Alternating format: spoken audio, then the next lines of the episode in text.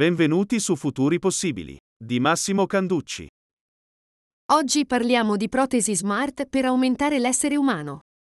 Le protesi sono un argomento molto delicato. Spesso appartengono alla sfera intima di persone che hanno subito traumi gravissimi che hanno fatto perdere loro degli arti, introducendo quindi disabilità e difficoltà importanti nel riuscire ad avere una vita normale.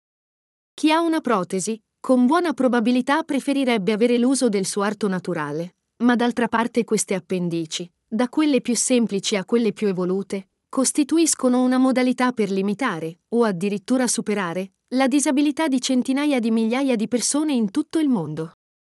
Le tecnologie esponenziali consentono evoluzioni straordinarie in tutti i campi. E quello delle protesi non poteva certo essere da meno. Ecco quindi che dalle protesi fisse, spesso di carattere più estetico che funzionale, nel tempo hanno iniziato a essere presentati sul mercato prodotti sempre più sofisticati, in grado di essere comandati da appositi sensori muscolari e in grado, addirittura, di riconoscere alcune situazioni e di agire in modo autonomo.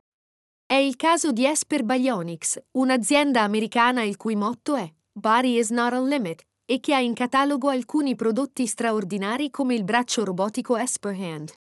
Si tratta di un vero capolavoro di ingegneria robotica, con 30 sensori muscolari al suo interno che, al contatto con la pelle, sono in grado di trasformare i piccoli movimenti dei muscoli del braccio in un completo movimento su tutti gli assi della protesi, compreso l'utilizzo individuale di tutte le dita.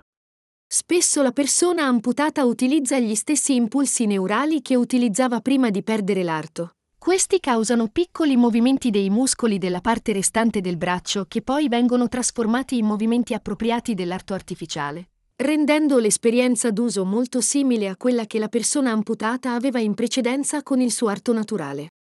Questa protesi ha anche la capacità di imparare alcuni movimenti complessi e di associarli al contesto, come riempire un bicchiere da una bottiglia, e di eseguirli in autonomia senza bisogno di tutta la sequenza completa di comandi muscolari.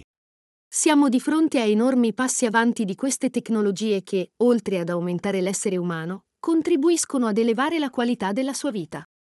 Anche in questo campo, ovviamente, siamo solo all'inizio.